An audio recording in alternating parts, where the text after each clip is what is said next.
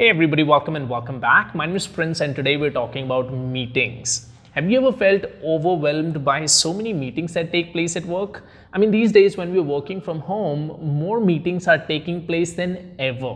Although virtual, but they still take up the time and efforts. And meetings, I believe, are essential to an extent.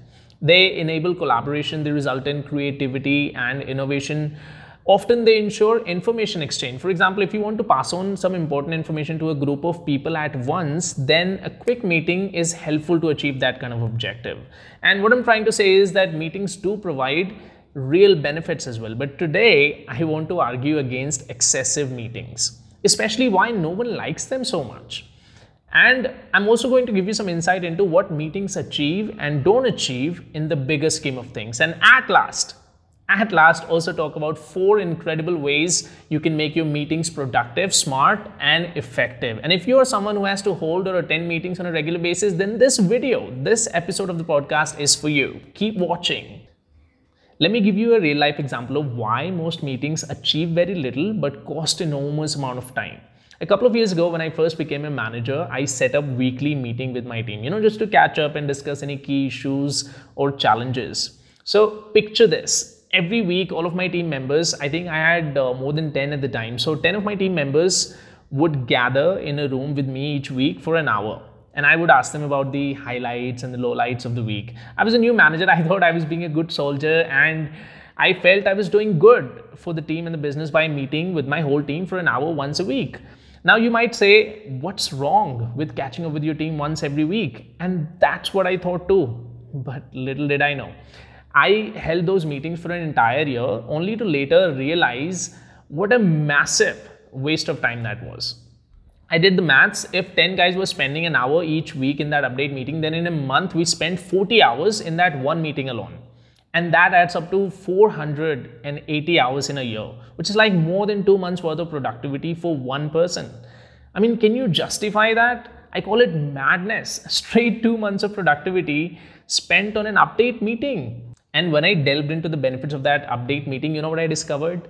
That there was absolutely no need for that meeting.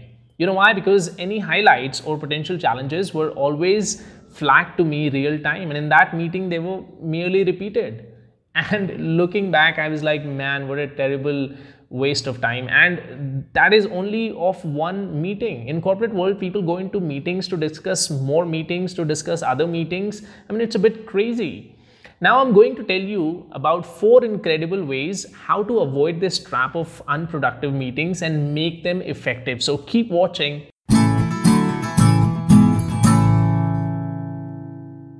Number one, avoid setting up the meeting if you can. Before you set up any meeting, ask yourself this question Do you really need to set up a meeting for this? Can the meeting be avoided?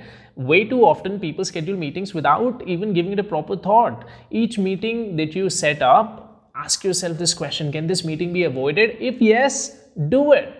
Number two, if you can't avoid the meeting, then can you at least reduce the time of it? You've most likely been in meetings that dragged on and on and went way over their allotted time. Stats show that most work meetings can be finished within 20% of the time that they usually set up for. Stats also show that on average, uh, an adult person can maintain their focus for approximately 25 minutes. So if the meeting lasts for too long, then people will eventually start thinking about anything else or simply get their blackberries out. So do your best to keep things short and only discuss the essentials. All other things can be discussed in writing without wasting everyone's valuable time. Number three, have a clear goal. A great number of meetings lack clear goals. What is the point of a meeting if no one really knows uh, what you want to achieve. So make sure you have an agenda before you start a meeting.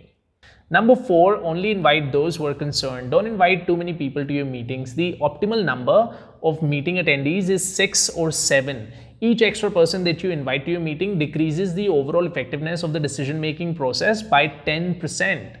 Amazon CEO Jeff Bezos knows that better than anyone else. So he has a two pizzas rule according to which you should never invite more people into a meeting than you can feed with two pizzas. And that's essential for not making your meetings messy. So these were the four ways using which you can manage your meetings more effectively. If you liked this episode then please hit the like thumbs up button and share it with other people. And if you're listening to my podcast for the first time, then please follow me on Google, Spotify, Apple, whatever platform that you're using.